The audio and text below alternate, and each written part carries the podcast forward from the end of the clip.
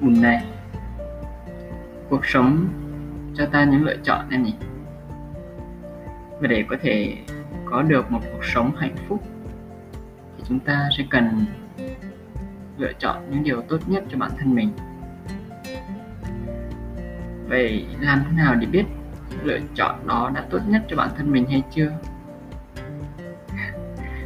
Thật buồn cười khi anh nói về điều này trong khi anh đang rất hối hận về cái lựa chọn chia tay với em trước đây.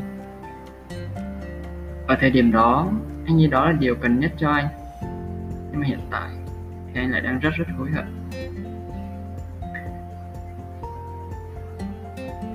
Anh hối hận bởi vì thời điểm đó anh đã suy nghĩ chưa chín chắn.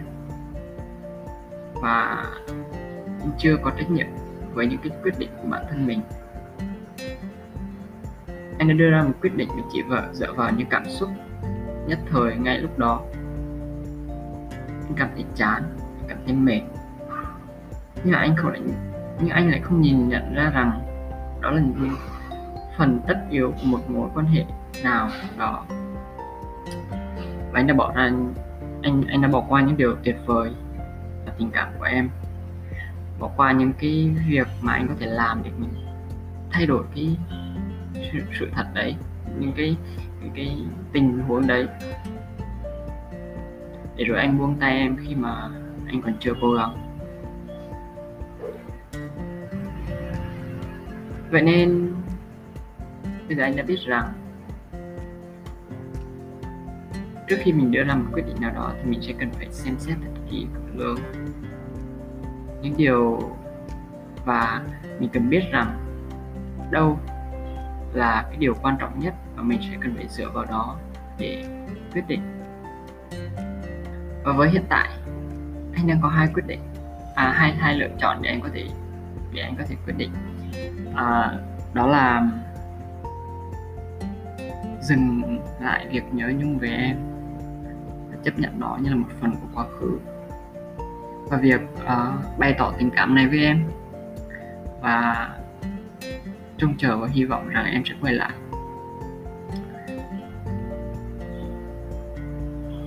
Anh cũng không biết là cái nào là tốt nhất. Tuy nhiên, có một sự thật mà anh biết chắc rằng nó là đúng. Đó là anh yêu em. Và với cái sự thật đấy, thì cái lựa chọn hiển nhiên và lựa chọn tốt nhất của anh hiện tại đó là anh sẽ bày tỏ tình cảm đó của anh với em. Và anh sẽ tiếp tục quyết định chờ đợi, chờ những xem là liệu em có còn yêu anh hay không và em có muốn quay về bên anh hay không.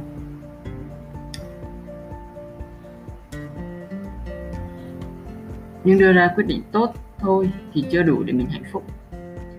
Vì trước đây anh cũng đã yêu em, đã quyết định quay lại với em. Nhưng mà anh lại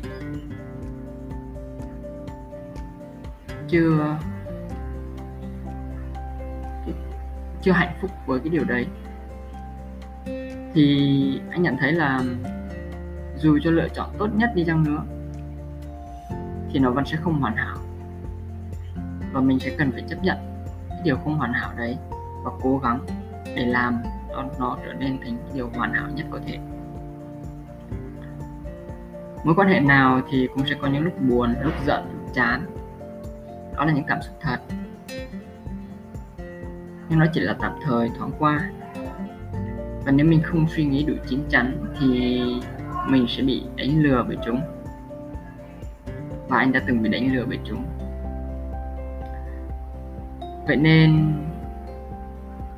khi anh quay lại với em, thì anh không mong rằng anh sẽ có những cái chuỗi ngày cười vui quên đời, tận hưởng cảm giác hạnh phúc bên em